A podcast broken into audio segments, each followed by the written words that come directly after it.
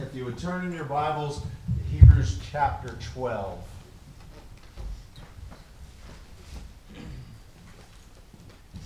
Hebrews chapter 12. And we're going to look at verses, actually verses 12 and 13. Uh, my sermon got a little bit longer than what I expected, so we're going to do half of it this morning. So, Hebrews chapter 12, and verses 12 through 13. It says, Therefore, lift your drooping hands and strengthen your weak knees, and make straight paths for your feet, so that what is lame may not be put out of joint, but rather be healed. Let's pray. Father, I just ask that you take your word and you apply it to our heart this morning, Lord. Let your, the anointing of your Spirit uh, be upon our hearts, leading us, guiding us, teaching us. Father, let our entire heart and mind be here this morning with no distractions. We ask this in Christ's name. Amen. You can all go ahead and be seated. A little bit shorter sermon this morning, and we're also going to do the Lord's Supper, so it, it all works out pretty good. Everybody's going, shorter sermon. Yeah, I like that. They're all going shorter sermon. Yeah, right. We'll see. Yeah. It depends on how many stories I get to tell him. So as, as we begin, I want you, I want to call your attention uh, to something from last week's text. Okay, uh, I wanted. Uh, some people address it all in, in, in, the same part, but I decided I would kind of shift it over. I want to go back and I want you to look at our text from last week, verses 5 through 11. And I want us to read through that very quickly. In Hebrews chapter 12, verses 5 through 11, he says, And have you forgotten the exhortation that addresses you as sons? My son, do not regard lightly the discipline of the Lord, nor be weary when reproved by him. For the Lord disciplines the one he loves, and chastises every son whom he receives. It is for discipline that you have endured, you, that you have to endure. God is treating you as sons, for what son is there whom his father does not discipline? If you are left without discipline, in which all have participated, then you are illegitimate children and not sons. Besides this, we have had earthly fathers who disciplined us, and we respected them. Shall we not much more be subject to the Father of the spirits and live? For they have disciplined us for a short time as it seemed best to them, but he disciplines us for our good, that we may share his holiness. For the moment, all discipline seems painful rather than pleasant but later it yields the peaceful fruit of righteousness to those who have been trained by it. So as we come back and we read and we reread that, uh, I want to just you know kind of point something out here to you. In verses five through eleven, we see that the author uses the word "son" six different times, and he uses one of several pronouns: uh, one, you, we, us, or those for son, he uses it, he uses that 13 different times. And we stop and we go, well, okay, what's the big deal? What's the big deal with that? Why, why are we counting how many times he says son? Why are we counting how many times he uses, a, he uses the pronoun for son?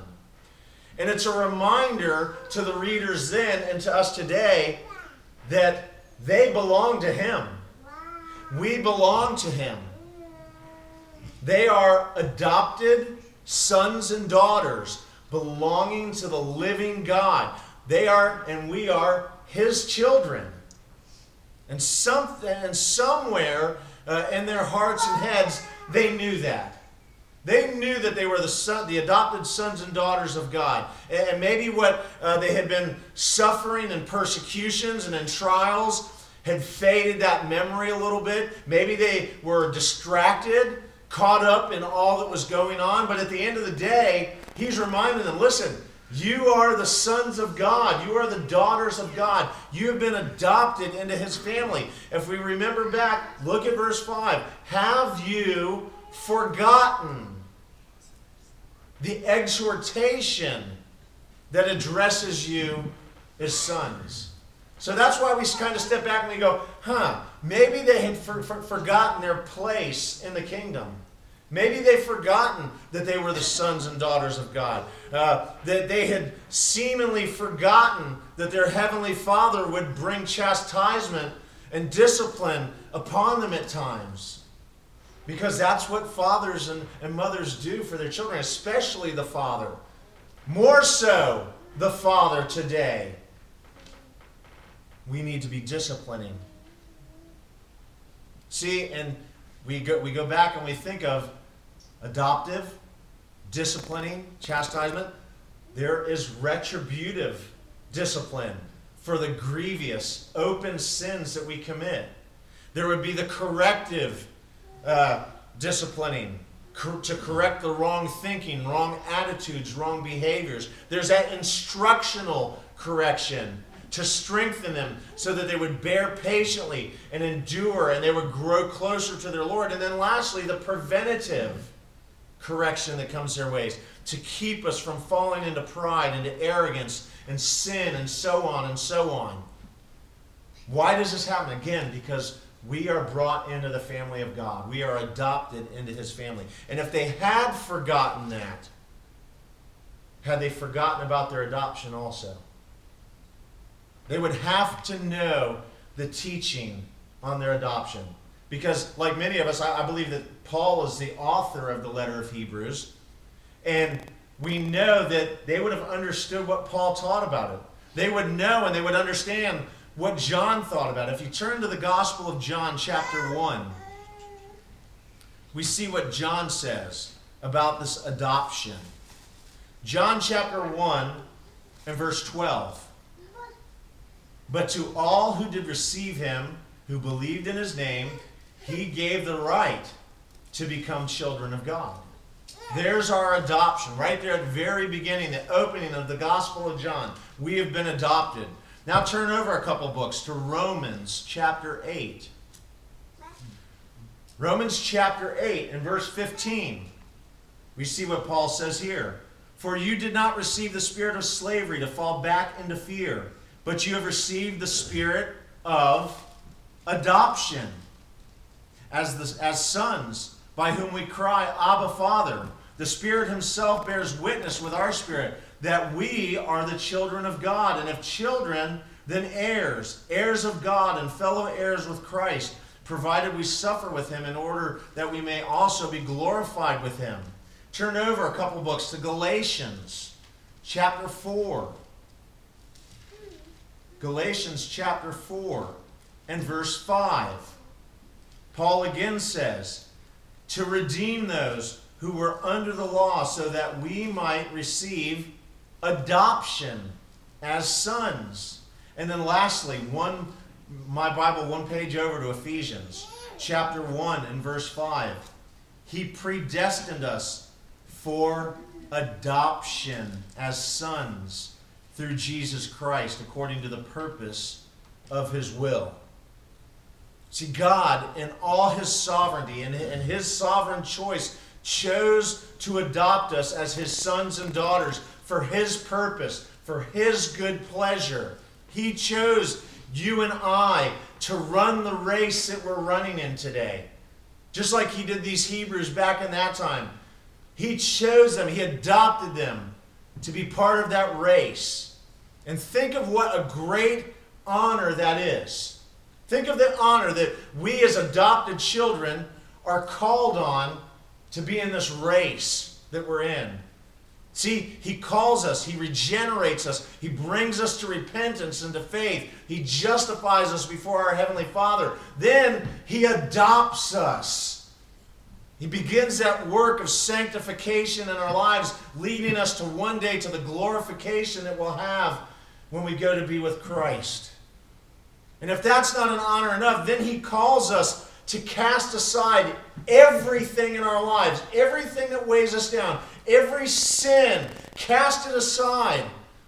Anything that besets us in this race, cast it aside because we are His adopted sons and daughters. And I don't know about you, but uh, I would, ima- I would imagine that if I was adopted into a family, that I would feel very special. And that in most cases, most normal cases, that I would be willingly obedient to all that my new father asked me to do. I would be faithful to do that. And if that meant casting things aside, casting sin aside, then I'm going to do that. And then, not only has He done that, He's, he's saved us, He's called us to cast aside those things that, that are, are just really inconsequential. He puts us at the starting line of a race. And He sets us out on this great race that other great men and women have run. He puts us into a race as His ambassadors. We represent Him. We represent the kingdom of God. We run this race first and foremost to bring honor and glory to Him who has adopted us as His children. And I got to tell you, I don't know if you think about it much, but being adopted like this and being put in the race as His ambassador, man, that's got to infuriate Satan and all the little toadies of hell. That's just got to burn him up that this one who was so far from God at one time, such a wicked, sinful creature, has now been adopted and placed into the family of the living God, an heir to the throne, and now running this race that brings glory to God. That's got to burn him up.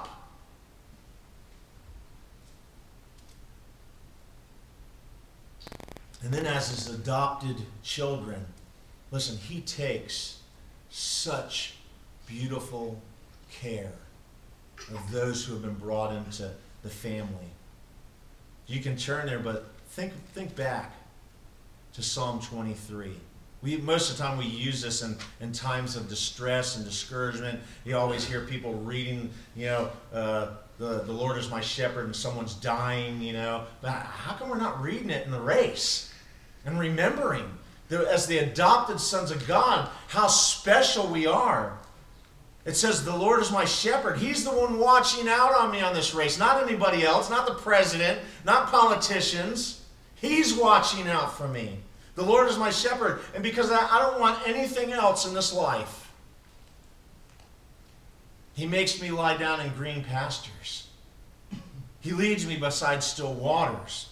He restores my soul. He leads me in paths of righteousness for his, name, for his name's sake. Even though I walk in the valley of the shadow of death, I will fear no evil. Why? Because you're with me. Your rod and your staff, they comfort me. Think about those implications as an adopted child in this family.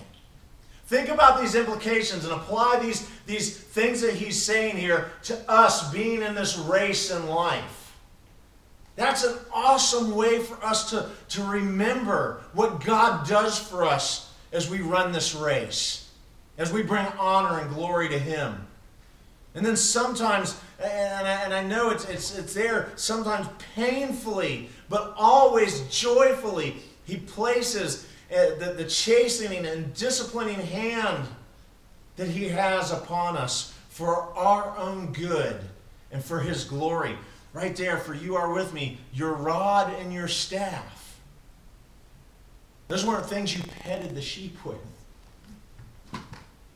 Those were things, those were tools of discipline. That rod, you give him a good smack on the, on the hindquarters to get him back in line. That shepherd's crook, where you snatch that little guy around his neck and you jerk him back away from that cliff that he's fixing to go over or you jerk him back from that snake, that asp that's, that's crawling on the ground. Or you take that crook and you snatch him around the neck and you jerk him away from that poisonous plant. See, that's what my adopted daddy does. That's what my adopted father does for me in this race that I'm on. We think of all the, the dangers and, and dilemmas that come up upon us uh, in this race. In Psalm 23, yeah, it's good for someone who's, who's on, the, on the last leg and they're on their deathbed, but man, it fits so well for us as we're running the race and reminding us who we belong to. And it's all to the glory of God, and it's all for our own good. And we are just adopted children. Are we just adopted children? Some may think so. But we are His children. What makes it even greater is We're the fallen sons of Adam and daughters of Eve. And we are saved by the work and the blood of Jesus Christ. Brought into his family, made heirs of the grace of life, heirs of the kingdom, heirs of salvation, heirs of the promise, heirs of God, joint heirs with Christ. And again, we step back and we go, and he's placed me in this position to run in this race as his ambassador. These Hebrew Christians, they needed to remember those things. We stop and we think about the position that these Hebrew Christians are in. They are amid persecutions at this time, severe persecutions in some cases, death in some cases. They are hated by their kinsmen, people of their own nationality, and, be- and even worse is they are hated by people in their own family because of their faith in Christ.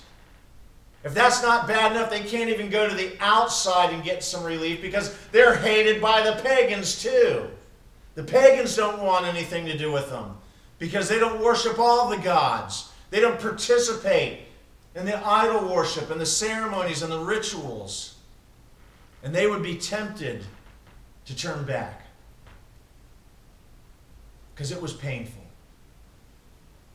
Or at least, if they didn't turn back, at least add to their newfound faith in Christ what they had previously turned from. Throw in some, some Hebrew ritual, throw in some ceremonies, throw in some paganism, a little bit of this, make a little bit of a hodgepodge of this, that, and the other, and we can be okay with everybody.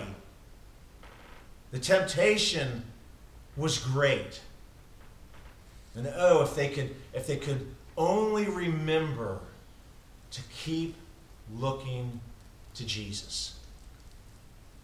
To keep looking to Jesus, to consider what he had endured, to consider Jesus before his, his, his incarnation in all his glory, and now in, in all his glory as the King of Kings and the Lord of Lords, to consider what he had endured during his ministry here on this earth.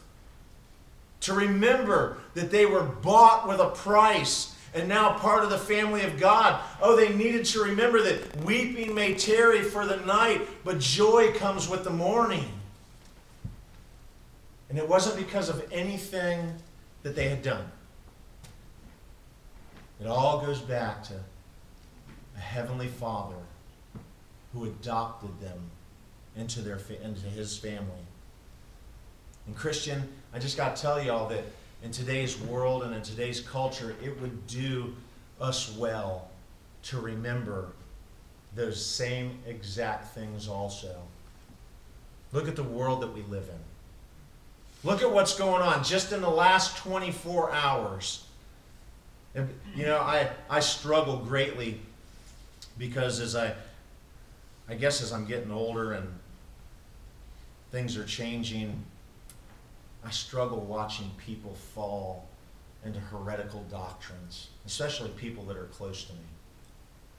I struggle when, after years and years and years of teaching and teaching and, and, and pushing, you know, proper doctrines and theology and proper relationship with Christ, that I watch people just flippantly walk away from me.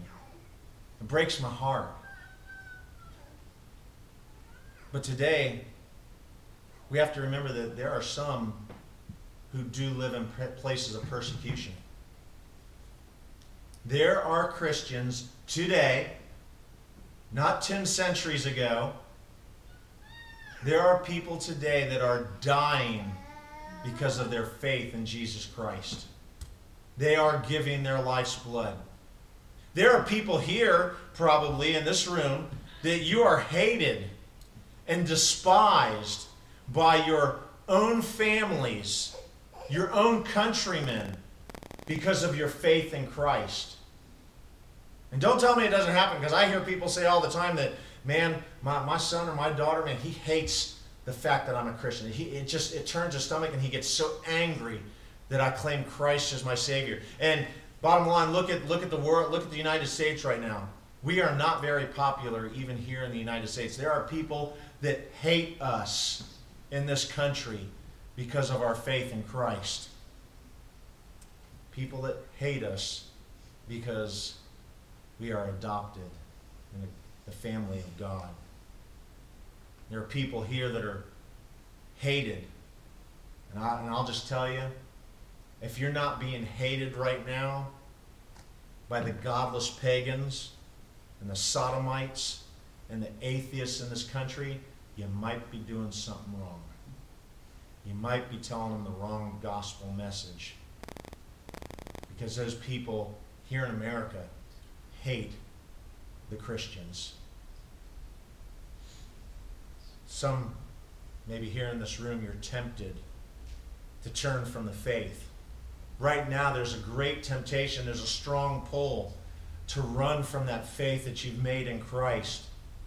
And if it hasn't happened, it will be happening. You will be tempted to turn from that faith in the days of in the days ahead. Some people will be tempted to add to the Christian orthodox beliefs that we hold to in order to hold on to just a little bit more from the world that makes them feel better or justifies them and their lifestyles. And oh, how we need to in this day and age to look to Jesus. All of us this morning who are adopted sons and daughters of God stop and remember that and look to Christ this morning.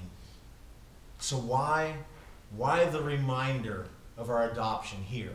Why the reminder now and not in the last sermon? Because when we look at the exhortations that are given in the text, it should give us strength. As we remember that we belong to God, as we are His adopted sons and daughters, that should strengthen us in this race. It should strengthen us and make our crooked back stand up a little bit more, even under the disciplining and chastening hand of God. It gives us strength, it gives us encouragement, it gives us a passion to see through on those things that we have placed our faith into the very end of the race and all through the race we glorify God we exalt Christ as our King of kings and Lord of lords, and we do it in the power and the leading of the Holy Spirit that lives inside of us. So this morning, I'm only going to do two points. We're going to look at verses 12 and 13 in our text. So the first thing I want you to see is we need to get it together. Okay? We need to get it together. Our text says, Wherefore, right there at the very beginning, looking back on all the things that have been told to them thus far, from verse 1 to verse 11, he gives them all an exhortation to essentially look, get it together, people, or get back at it, get, get going. The race is still going on, and that's the same exhortation we receive together. Listen, people, get it together. There's your exhortation this morning. Get it together. And here we go back to that to the racetrack and the race and the Coliseum and armed combat. And, and let me tell you as we as we start this section, I got whooped really bad in a fight when I was 12 years old. Neighbor boy. He thought I did something to his, his brother. We're all playing football together, and he thought I kind of hit him a little, un, I guess you could say, unnecessary roughness on the field. Well, we got into a fight. I don't remember a whole lot. I remember hitting the ground about three or four times. Because, man, he came at me, and he came at me like this. And I came like this. Just swinging, man. And he just sat there and, pa! One time, right between eye, down I went. About three more times, he popped me in the forehead, the jaw, the cheek, and I went down all times. I guess after the fourth time, I just had enough, and I got up and went home. And that's important that you remember that. Okay? We gotta get you down four times, huh? You, you better knock me out more than four times now. he had those hands up, man. Just, just like a boxer. He just sat there like that. Pa! Pa pa! You know, just jab. And. Now, let's fast forward. That's the only time I've ever been whooped in a fight. And I've been in a couple I've been in a couple wingdings over the years. But believe it or not, the most violent fights I've ever been in was as a paramedic. Not as a sheriff's deputy. That, that goes right in the face of all that's going on right now, doesn't it? I got more brutal fights as a, as a paramedic. Uh, the first time was on the third floor of an apartment building that we couldn't get the stretcher into the elevator. We had to carry it up three flights of stairs. So remember that. As I come to the, the, uh, the, the apartment, the door is open. I see a guy fly past the doorway into the wall. And, buddy, the game was on. It was a guy probably in his early teens, you know, maybe 15 years old. And he's a little bit bigger than me, maybe maybe a couple inches taller, but he was about my size, you know, weight wise. And when we went in, what it was was he had had a seizure. He was mentally handicapped, and he had monster strength. so here comes me, my partner, and three firemen. He wore all five of us down, buddy.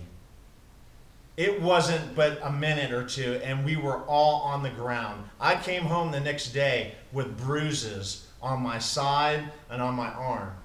Because when we got him down on the ground, all I could control barely was one arm. He was on his belly, and I had his left arm, and I had it, my arms around it, and I was grabbing his hand, and he was taking that arm and just going, ugh, ugh, ugh. He slammed me into the into the into the ground more times than I can remember. And we fought for 10 minutes. Finally, seven Fort Lauderdale police officers walked in the door. It took us another 15 or 20 minutes to get him cuffed. I got wore out. The other one, same situation, little cafe out in the boondocks in, in Jackson County, mm-hmm. Florida, get called for a seizure. Guess what? He's up like this, and he came at us when we come through the door. It took everything I had to hold him down on the ground. And guess what they tell and, and anybody who knows how things like this go, I called dispatch on the radio and I said, "Send me out."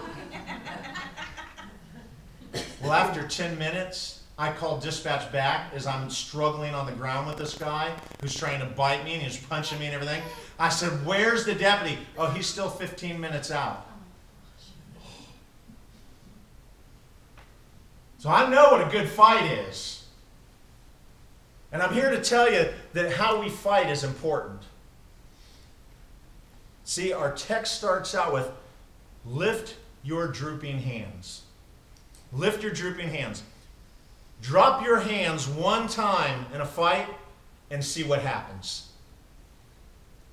Put your hands down just one time in a fight and see what happens.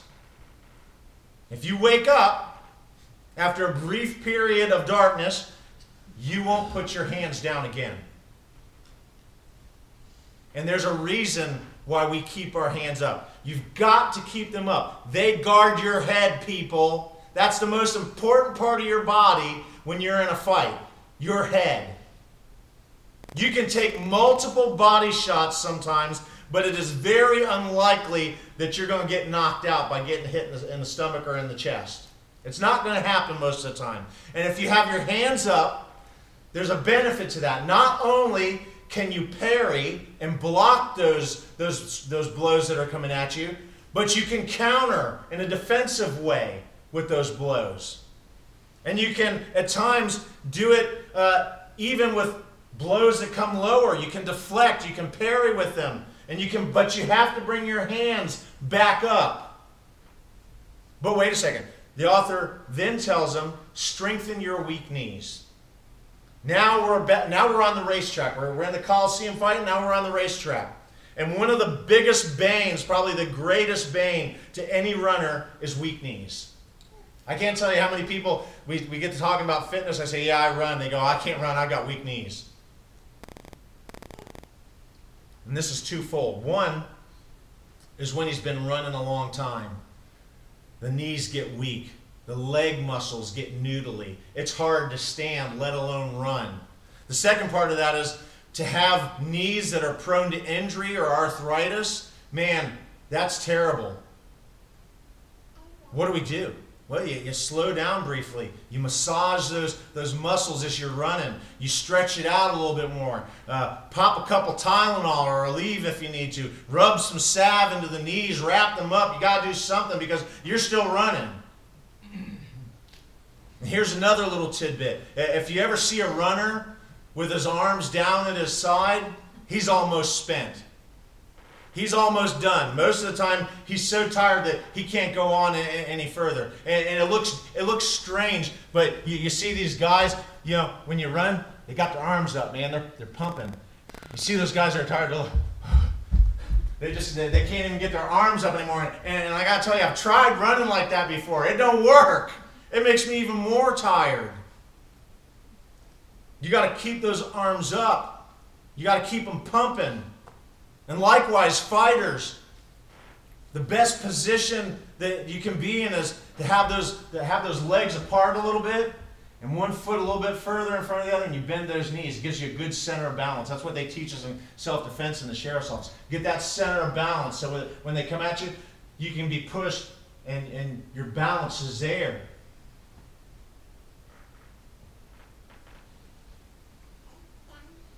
It all works together, though. And here's the point. Hear me.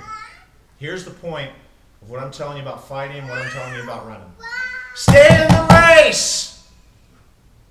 Stay in the race. Stay in the fight. Don't give up. Fight with everything inside you. Run with every ounce of energy that you can summon up. And that's why he's telling them this here. He doesn't want them to give up. He doesn't want them to fail. He doesn't want them to, to turn aside in any other direction. Keep fighting. Watch, you, you want to get scared? Watch some of these videos that you find on YouTube with law enforcement officers that are in hand to hand combat. I watched one video the fight was about 12 minutes long. And when the backup officer finally got to him, and they and, the, and they were and they had the suspect in one spot, another officer comes up. 12 minutes, this officer collapses to the ground and can't even move. He is so worn out. But he fought until he knew his help had been was there. That's what I'm telling you today. Stay with it every step of the way. Do not give up. Remember again and again and again. Remember what Christ endured. And he went to the end, all the way. Isaiah chapter 35, verse 33 says, Strengthen the weak hands, make the feeble, or make, the, make firm the feeble knees. And the author here, he's been exhorting his readers and us, just as it was said to Job Behold, you have instructed many, and you have strengthened the weak hands. Your words have upheld him who was stumbling, and you have made firm feeble knees. Well, that's what I'm telling you today. Just like I, just like they told Job. Get those hands up, get those arms up. Strengthen those knees. Do what you got to do. Get into the race, get into the fight, and keep going. And I know that sometimes we grow weary and we get tired in this, in this race that we're in and the fights that we're in in life. And you're spent.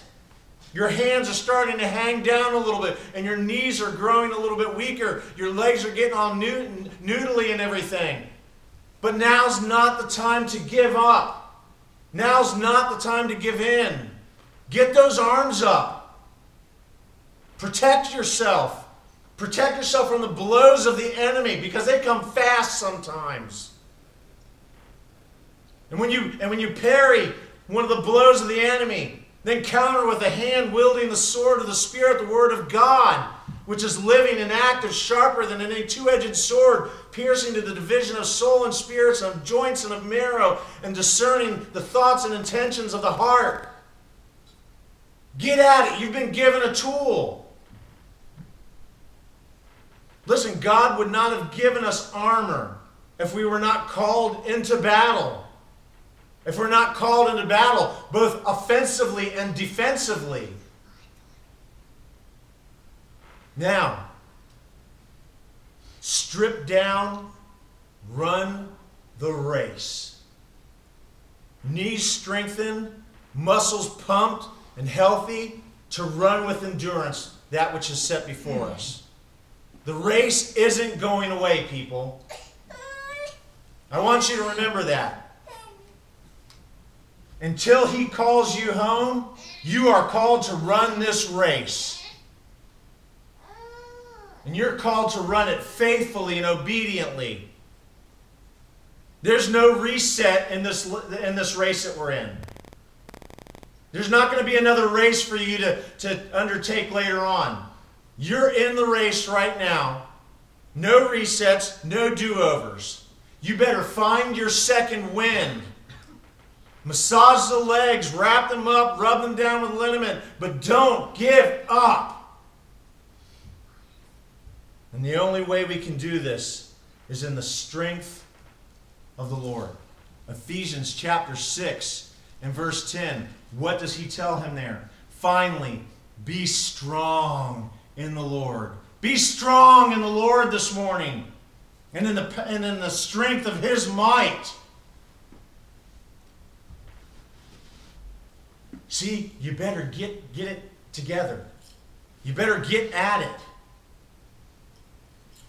Because there isn't one person in this room right now who's been called out of this race yet. You might be this afternoon, or next week, or next month.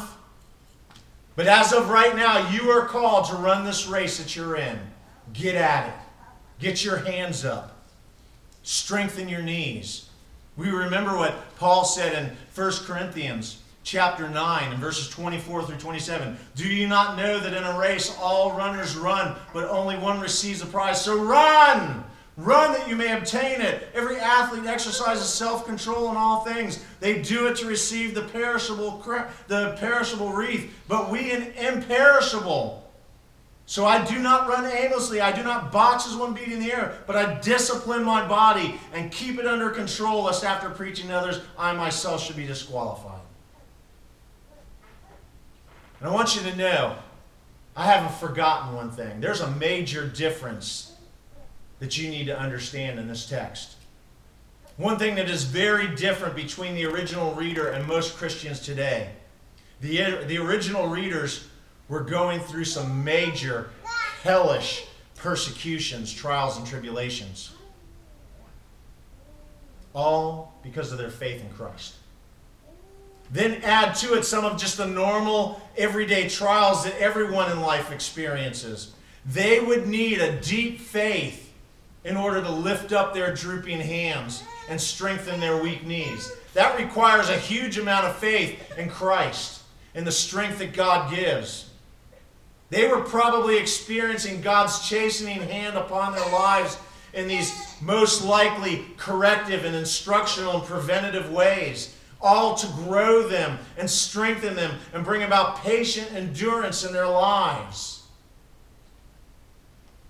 And many of us, I'll give you this, many of us are experiencing God's chastening in our lives by the way of many different forms and from many different mediums for the same reasons. He's correcting us, He's instructing us, He's, he's preventing us.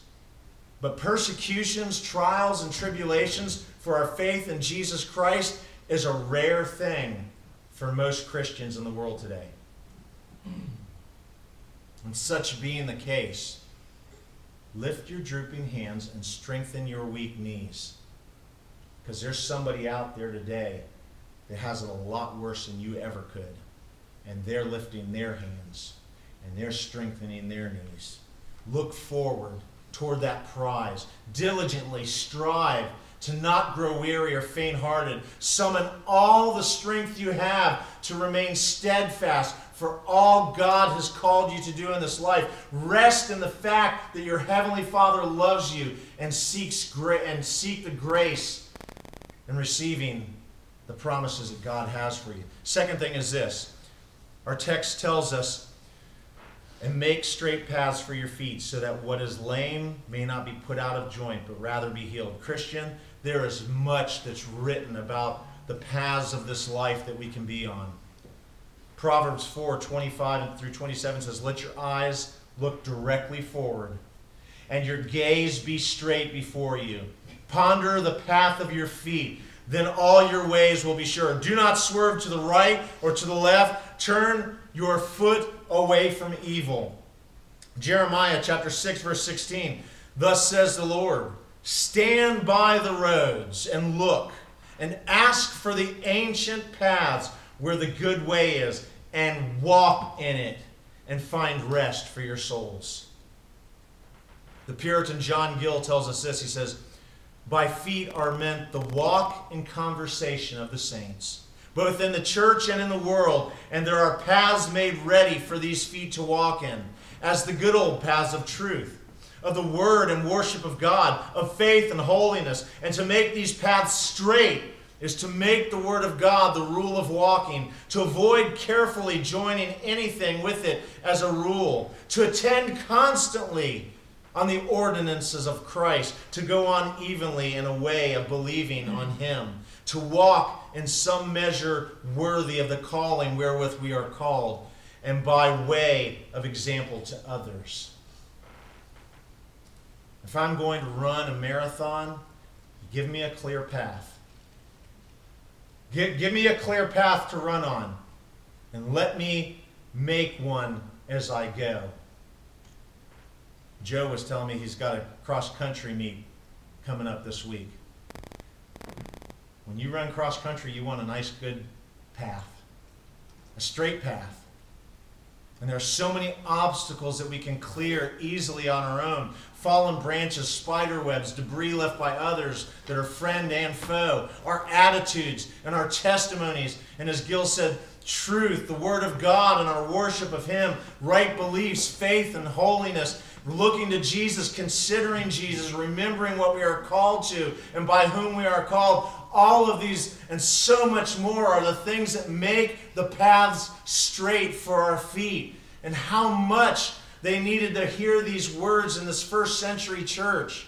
All the pagan cults, the, the Judaizers, all the junk that would be strewn in the path before these believers, so easily could they be distracted, turned aside. Opportunities to deviate from the truth of the gospel of Jesus Christ. They would need to clear a path to make it straight and truthful according to the Word of God. All the while, they're suffering persecution. It would be to their own great benefit and to the glory of God to make the path straight. But our text then tells us so that what is lame may not be put out of joint, but rather be healed. When we make straight paths for our feet, it is also to the benefit of others that are in the same race with us. How often it is when, when we, by clearing the way, help those who are running alongside us or behind us that may be weaker brothers or sisters in Christ. Maybe those ones that are ready to quit the race. They've become distracted and discouraged. They've strayed from the truth, and, and as such, they are tempted to fall away. And they need to be restored, to have a healing uh, and soul and spirit, to be picked up and to be strengthened. And we can point them in the direction of God's Word. We can show them in true worship of God. We can give them truthfulness of proper doctrine. We can strengthen their faith. We can stir them to holiness of heart and mind and purpose. And most importantly, most importantly, the, the greatest thing that we can do for these folks that we're clearing this path for is we can yell out at them, Look to Jesus! Look to Jesus! Look to Jesus right now! We can, we can passionately plead for them to consider Christ, consider the one who endured from sinners such hostility against himself. Consider him who, for the joy that was set before him, endured the cross, despising the shame, and is now seated at the right hand of the throne of God. Those things alone can make that path straight. Those things alone can take those sharp turns to the left towards heresy and those right turn those right turns toward unholiness can straighten them out as straight as a ruler to look to jesus can level the mountains of unbelief and fill in deep valleys of ungodliness and make the path across the slough of despond visible so we don't fall therein. Christian, arms that are no longer drooping and knees that have been strengthened can do that. Arms that are up, knees that are, that are strengthened can make those paths straight. But the question that we have before us this morning is can you? Will you? Can you clear your own path this morning? Some of y'all got so much junk in front of you on your path that you put there by yourself that you can't be, you can't even think of how am I going to clear this path? How can I clear for myself, let alone clear for someone else that's coming up behind me or alongside me? And I just beg you and I ask you, are you walking close enough to Jesus this morning? Are you in the Word of God enough? Are you in prayer enough? Are you seeking the things of God enough? Are you living the way you should? Are you being an obedient son or daughter to the living God of whom you now, now belong? Because if you would if you are doing those things, you're going to make straight paths. And if you're not doing those things, let me tell you what, you're going to struggle. And you're going to struggle to make those paths straight. No thanks be to God that it is in His strength that we can and we do. And you, the adopted children of the King, the one who's traveling along the king's highways, will you help make straight the path for others? Will you assist those with you and after you? Others have done it for you.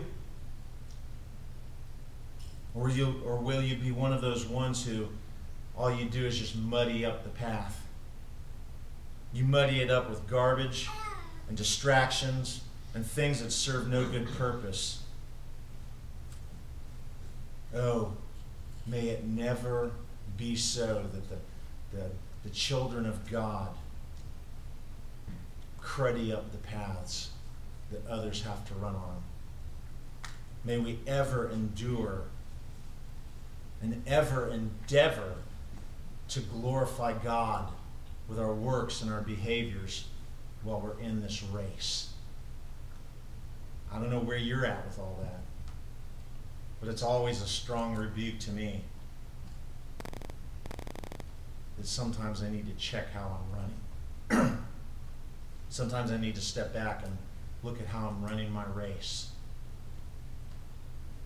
I have to remind myself to get my arms up, to strengthen my knees.